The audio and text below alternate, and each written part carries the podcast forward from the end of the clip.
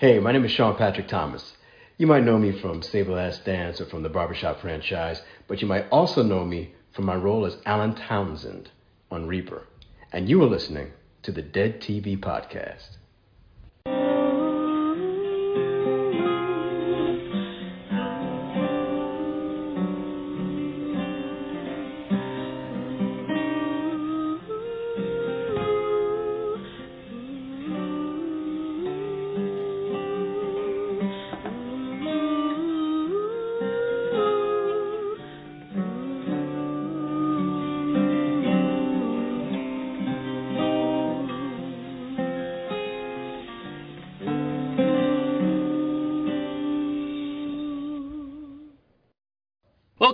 Dead TV Podcast, a podcast dedicated to all the canceled TV shows in the sci-fi, fantasy, and horror genre. I am your host, Dr. Chris, And I'm Mistress Zeneca.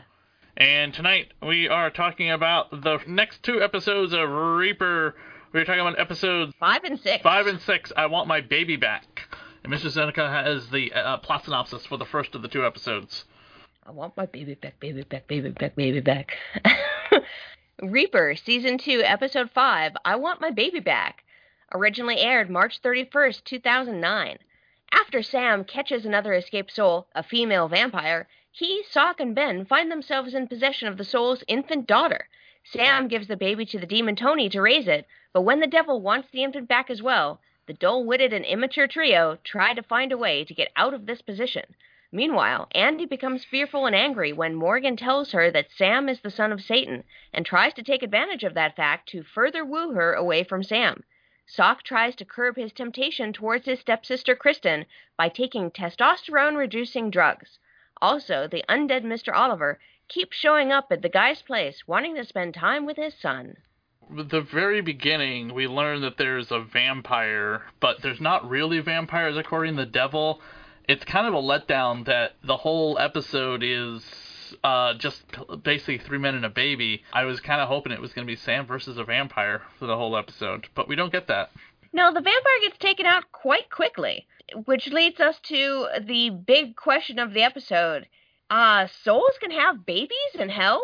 This is new. No, they can't. They have to escape from hell in order to have the babies. They can get pregnant in hell, but they can't have the babies in hell. Probably more than likely the baby will die. Well, I got the impression that the babies could actually be born in hell because Gladys calls this baby an IBO, an intentional birth out of hell, uh, mainly for better school systems. And it's just a regular baby. Hmm. No horns, no cloven hooves, just a regular baby. Still slowly disappointed that there was no vampire fight. No, like, with sexy vampires. Nope, nothing. Yeah. The vessel is a wooden stake, which makes sense for a vampire, but they just dispatch of the vampire super quickly. Sock is grossing out Ben over his love for his stepsister, who, well, that love is finally consummated at long last. I'll like porn. Ben is a good friend to call him out on his bullshit attractiveness to his sister. Like that that just should not fly. we get some consummation. Does the consummation happen in Underbelly? It does. Oh, it does. okay. I was like, I was like, wait, did I miss something? And I want my baby back. So yeah, we get our uh, we get one of our favorite demons back, and he wants to uh, take the baby because you know him and Steve work on on a on a donor list for adoptions. Yeah, and he finally becomes the parent to a child and names the infant daughter Stevie for Steve. I thought it was a girl, It is a girl. so he calls it Stevie. Yeah, Stevie Nicks is a girl. Oh right, okay. Andy gets like super smoking hot in a dress and does her hair up because she thinks Sam's taking her out for a romantic evening, and it's probably the most beautiful she's ever looked. Even though even in a uh, apron, she's still pretty hot. but uh, Yeah. you know, this is like we don't see Andy in anything outside that apron in jeans and a t-shirt most of the time. We don't see her in dresses almost the entire show. So her dressed up like this is something completely different.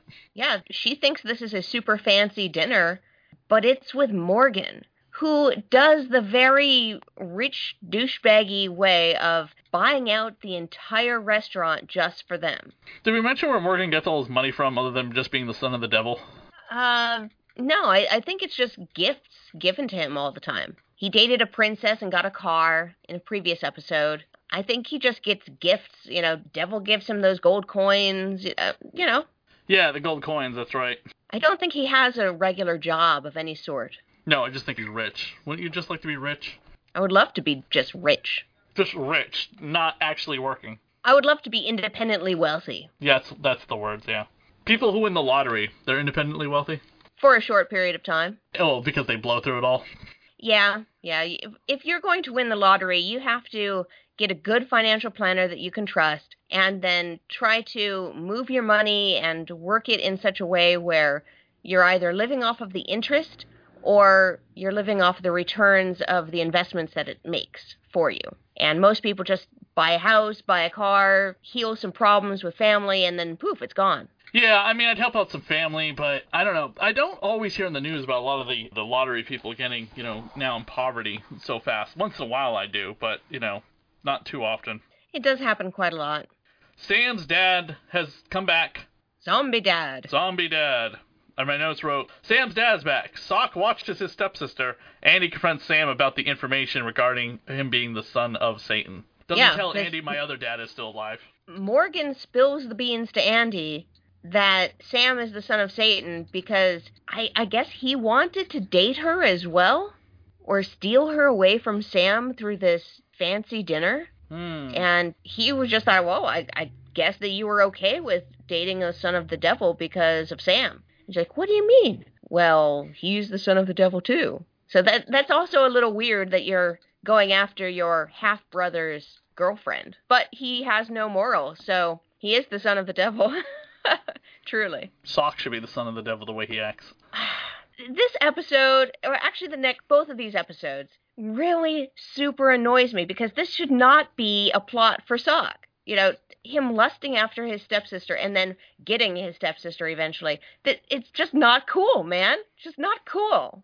The soul for this episode, the vampire that doesn't last very long in this episode, is played by Heather Dirksen, who's a Canadian, and she's best known for playing on Pacific Rim and The Cabin in the Woods, as well as The Uninvited. Yeah, she's um hot vampire again for all the five minutes that we get to have her on the show, yeah.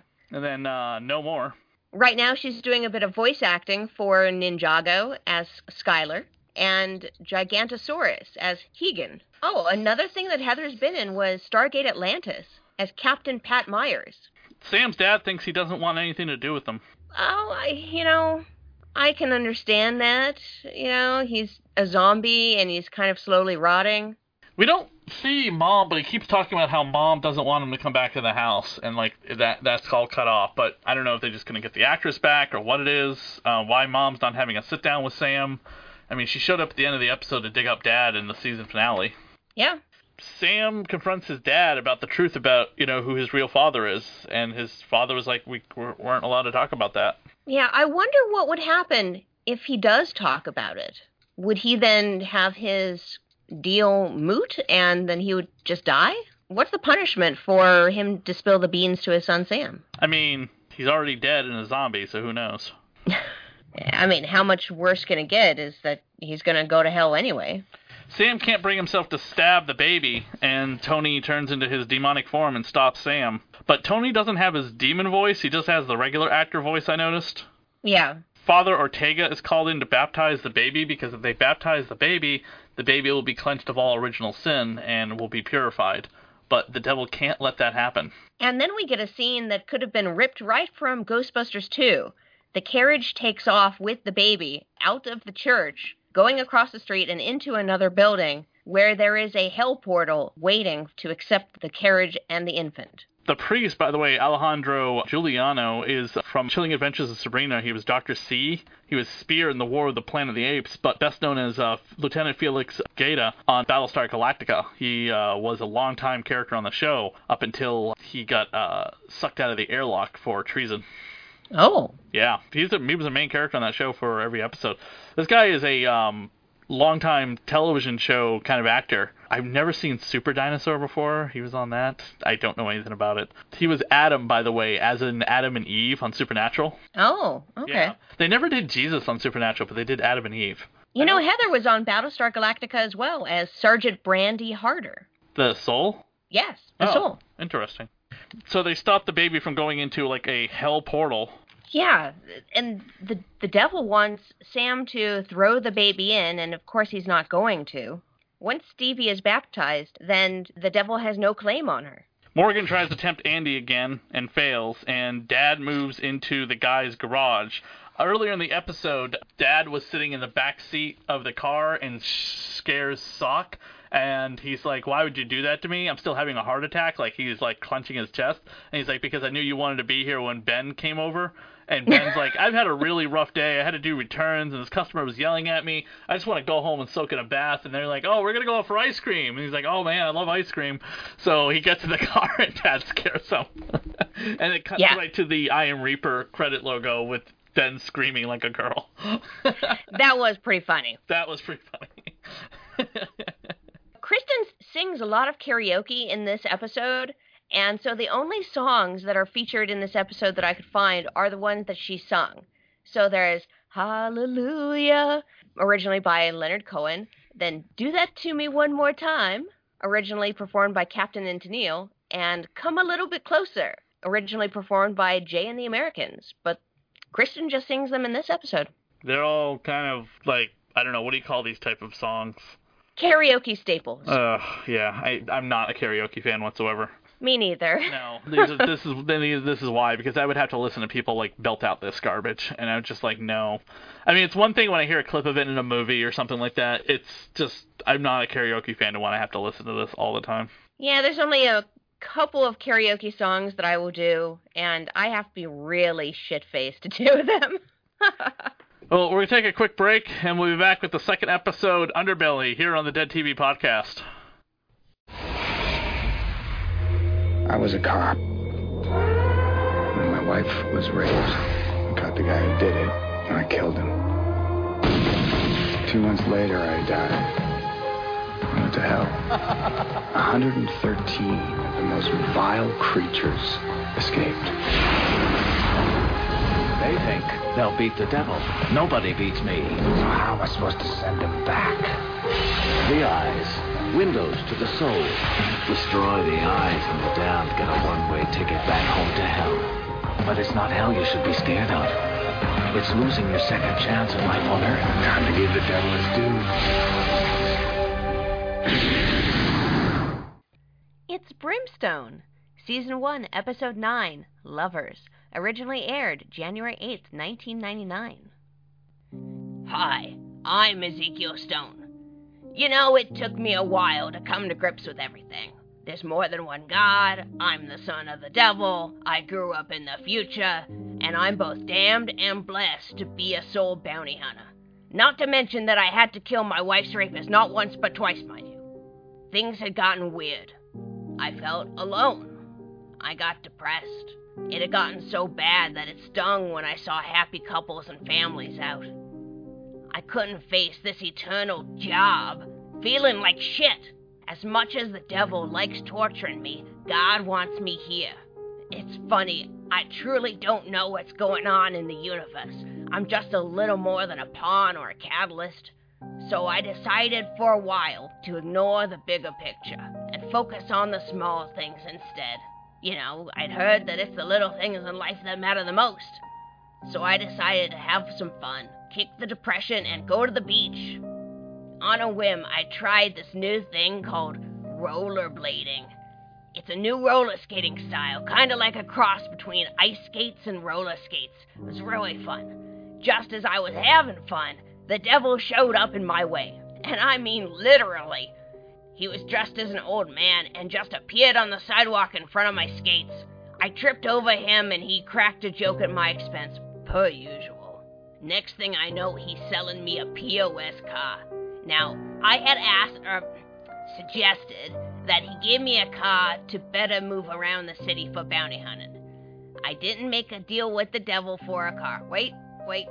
I, I kinda did, but it was the standard normal kind. The devil sold me a car for $36.27, my daily pocket change. But he gave me back $20.27 for gas and parking. Lucky me, so I really got it for 16 bucks.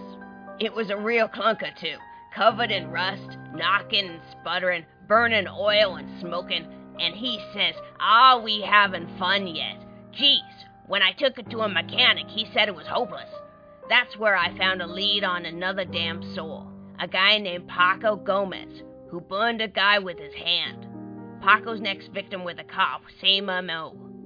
So, just like any sort of investigation, I visited his old stomping grounds and met his madre, who was a fortune teller. Accurate, too. She said the devil had his hands on my heart, and I had no lifeline. Yup, that's right. My friendly research assistant Max tracked down Paco's obituary.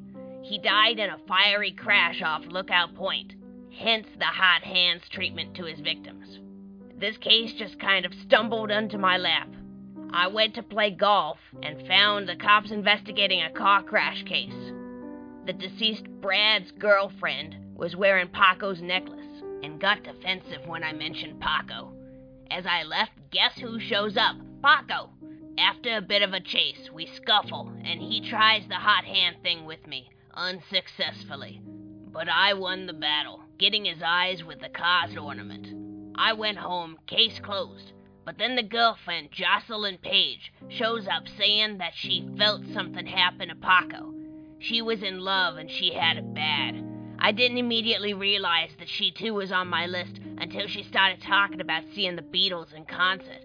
She would have been too young for that had she been a living person. She attacked me, but she was really too love struck. She couldn't live on this earth without him, so she took her own eyes out in order to see Paco again. Really sad. Isn't love supposed to be godly? One thing was for sure after all that, my shitty car wasn't. I figured out it was their car, and I shot the headlights out to send it back to hell, too. All while the devil laughed at me. Case finally closed. In the role of Paco Gomez is Jesse Borrego, a Huachica Mescalero Apache Native American born in Texas. He started his career on the popular 80s TV show Fame in the role of Jesse Velasquez for 71 episodes. After that, he had a long stint of smaller roles until the 2000s, where he played the role of Gael Ortega on 24 and George King on Dexter. I certainly recognized him from Fear the Walking Dead as Efrain Morales. He's been doing some producing and directing in recent years, but I consider him a jack of all trades of the entertainment world because he's also performed in stage plays and has done some choreographing too. In the role of Paco's girlfriend, Jocelyn Page, is Shannon Sturgis. Her first role was a single episode of Doogie Howser MD in 1990. The following year, she played on Days of Our Lives as Molly Brinker. She doesn't have a huge list of credits, but she has appeared on Charmed, Love Boat, The Next Wave, Once and Again, Nip Tuck, and Cold Case. Paco's mother, the fortune teller, is played by Betty Carvalho. She started her career in 1976 on the streets of San Francisco and Police Story. She's done a lot of movies, including Die Hard, where she played Paulina. And if you're a fan of Steve Martin, then you've seen her as Mama Sanchez on Three Amigos. She's also played in Halloween 5 The Revenge of Michael Myers as Nurse Patsy. She stopped acting in 2011 after about a decade of bit parts. The deceased lawyer Brad Armstrong was played by Laurence Lau, who is most recognizable from his time on the soap operas All My Children and As the World Turns. He has that rich boy country club look, so he fit perfectly amongst the daytime dramas. So in the 1980s, he had a long run on Another World as Dr. Jamie Frame. This episode was actually more entertaining when Detective Stone wasn't dealing with the souls. Lori Petty is in this episode and cracks a joke about dying and leaving a good looking corpse. And there was this second there when I thought that Ezekiel would mug to the camera, but he didn't. No fourth wall was broken. Ezekiel, dealing with what turned out to be a car from hell, was hilarious. This thing was barely able to go faster than a bicycle and stalled out at the wrong moments. But it must have had a soul, since the headlight eyes had the same soul release animations funny but weird at the same time.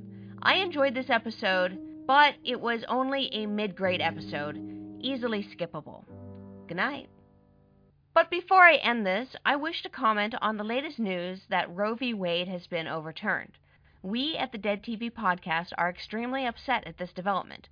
Personally, I would not have had the opportunities or successes in my life if it wasn't for the ability to choose when and how to start my family. I stand with my fellow people with uteruses and call for a constitutional amendment for body autonomy. The right to privacy and to control one's own body is so important for everyone nationwide. Good night. And we're back on the Dead TV podcast with the next episode, Underbelly, which has me afraid of ever going on any kind of like vacation ever. Especially to a small town. Jesus Christ. Reaper Season 2, Episode 6, Underbelly, originally aired April 7th, 2009. Sam, Sock, and Ben go on a road trip to locate another escaped soul, in which they encounter a large tentacled beast that has taken over a small town and targets the bumbling and immature trio as its latest dinner. Meanwhile, Ben decides to give Nina some space over her wanting to do more, quote, demon things.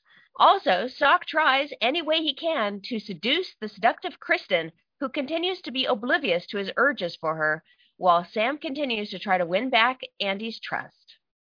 So we open the episode with Japanese scorpion fights. Is this a real thing in Japan? Do we do we know you're a world traveler? Much more world traveler than me. I did not actually find out if this was real, but I know that these things do go on, uh, having uh, fights between animals or insects.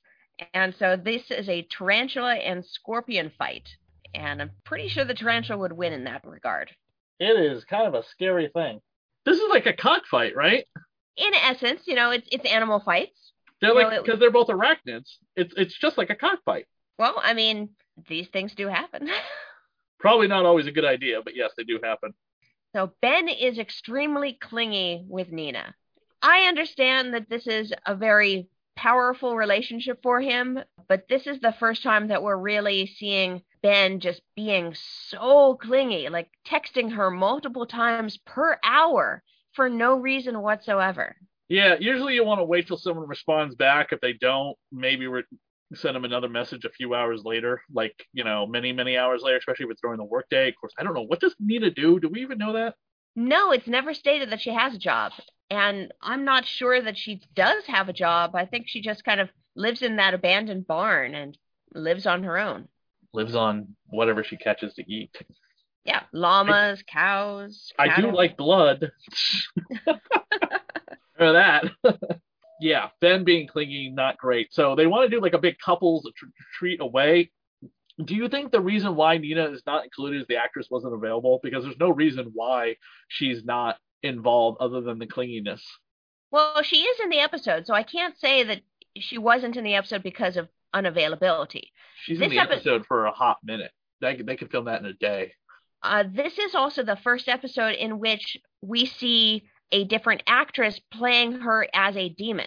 So Maja Really? Aro, yeah, Maja Aro plays the demon Nina, and this is the first time that she's done this role. She's usually a stunt woman. Oh, interesting. So in this role, she plays Nina in the demon costume. Huh. Yeah, Maja Aro has been in a lot of things, but she's a stunt woman. So she has done stunts on The Flash, Dead of Summer, Sacred Lies, Once Upon a Time. Like her IMDb is so long. So you've probably seen her in a lot of different shows, just, you know, in the background, stunts. Good to get work as a stunt woman as long as it's safe. Exactly. So they go to this town, and this reminds me of like I was expecting people to be like made of House of Wax. You've got like these three characters. You have the creepy hotel guy, you've got the restaurant cafe woman, and you have the bartender. Okay. They're not all in the same place. I don't know who any of these people are. Did you recognize them from anything? Well, the bartender, whose character name is Lowell, is played by Sean Tyson. And Sean Tyson has been on Rise of the Planet of the Apes Oh, okay. and also on various roles on Supernatural. He's a day repeater on Supernatural. Yeah, Trucker, Clown Ghost, Marty, on various episodes of four episodes of Supernatural. The diner woman character is Millie, who is having some sort of relationship with the sheriff somehow, is played by actress Carrie Rustchinensky. It sounds very Russian. She's been featured on a lot of shows, including R.L. Stine's The Haunting Hour. I love the Not- not- haunting hour. Not a lot on her IMDb. Roles here and there, various bit parts on television shows. The last one she appeared in was Deadbeat as a school nurse. Our B&B manager, whose character name is Gus, is played by John Shaw. He's been on most recently The Good Doctor in one episode, but he's also been on Batwoman, Chesapeake Shores, Van Helsing, DC Legends of Tomorrow, Yeah, he's a WB staple. Okay. The bed and breakfast they're staying in is called the Blue Blossom Bed and Breakfast Inn. Sam's car is gone, which makes them this is like a perfect kind of slasher episode. You know, oh the car disappears. Oh no, what could happen? And Andy is worried Sam is getting sucked into the monster life. Sam gets so angry he blows up the bottle of wine that they got. Yeah, this is an interesting dynamic because he is getting used to being the son of the devil, has occasional powers here and there that get expressed, but Andy grows uneasy with his comfortability just being his new role. It, it's it's a little off-putting because you know this is just him, and at the end of the episode, it, you know, it seems that they might not be together anymore because she's just so uncomfortable with the monsters all the time and the demons and devil powers as he calls them. I don't know if this relationship is is worth saving at this point. Which is funny because Sock's relationship with his stepsister goes to the completely next level that he's always wanted to at long last. Disgusting. But she initiates it. She's the one taking it by hand upstairs to Okay, so while she does like porn.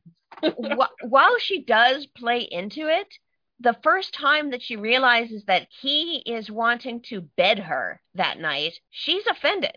And she, well, should she be? You know, he says that, like, if you had met me at a bar and we weren't related, you know, by marriage, would you have gone out with me? And, and she says no. And he gets depressed, goes to the bar to drink away his pain.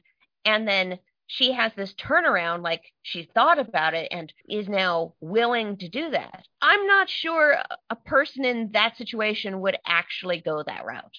I don't think that the stepsister, once finding out that your stepbrother has the hots for you, is just suddenly going to be a okay with it all. But, you know, this is a show. It's also weird to see the guys, even Andy, like out of their uniforms. You know, most of the time they're at the store. Andy's been kind of regulated to be the store manager, so it's it's really nice to see them changing out of outfits, and also a plot line that has nothing to do with Morgan either, which is nice. Yeah, nothing to do with them at all. This town is very, very empty, except for these three people, which end up being just tentacles from this huge tentacle beast, which is our escape soul. Our escape soul is this tentacle monster that we don't really see all that much of. It's like CGI graphics, and that's it. Which is, you know, perfect because tentacles for the win, Only if you're in hentai. basically. The tentacle monster's name is actually Mordecai Ash, who used to lure people to the silver mine to murder them and rob them. Ben ends up in jail too. Yeah, on, on some bullshit in order to keep the, the people in town. That that's really all it is. The the sheriff is trying to keep these people in town, and he is the only human person in this town. And the sheriff is played by Stephen McHattie. And you definitely recognize him. His face is everywhere. You'd see him on Orphan Black as P.T. Westmoreland, Right. The Strain as Vaughn. The strain. Oh. Yeah, the definitely the strain. I love the strain. That was great for two out of the four seasons. We don't need to cover it. It had a beginning, middle, and end. Somebody asked, "You should do the strain," and I'm like, "Why? It wasn't canceled. They planned to do four or five seasons. They got what they needed. If you've read the books or the graphic novels, that was the ending. Over, done. So we don't need to I cover the strain, people. We're not going to do it. I recognized him immediately from the movie Pontypool. He plays the DJ Grant Mazzy. Oh yes. oh my, that was an amazing movie. It's a zombie movie. I highly recommend it. It takes the zombie field in a completely different direction. Pontypool, absolutely Yes. recommend it. All the music in this episode is actually by one artist, Buddy Stewart, music artist from the 1950s, very old fashioned music to go along with this old fashioned town. In this episode is performed Roll 'em Dice, Going Back to Nashville, and In the Valley of the Sun. In the Valley of the Sun was also featured on Breaking Bad, Season 3, Episode 4, Green Light. Here's a clip.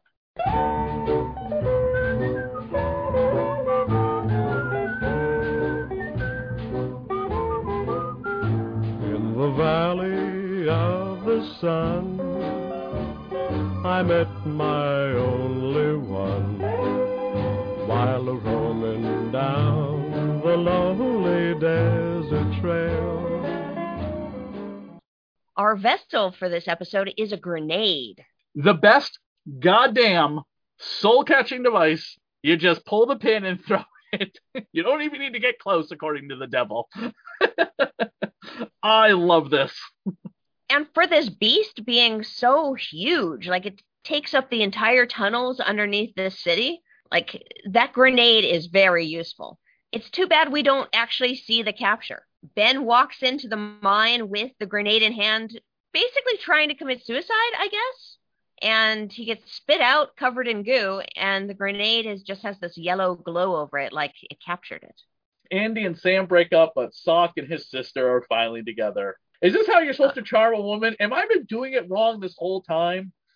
No, Sock is terrible with picking up women. His pickup line when Kristen comes to him at the bar is, You're standing on my penis. I'm not sure that would get anyone's attention. Maybe a laugh, but ah, that's just not a good pickup line. Yeah, no, I agree. This sheriff is so into being the sheriff of this town, he won't even accept when the vessel captures the escaped soul. Like, he wants the soul released from the vessel to continue being the sheriff of this town. I guess because he's dating one of the tentacles. Nina believes that Sam is very diabolical and kisses him because she's a little turned on that he's allowing the sheriff to suffer being alone in this city. And Sam is like, no, I just want him to live.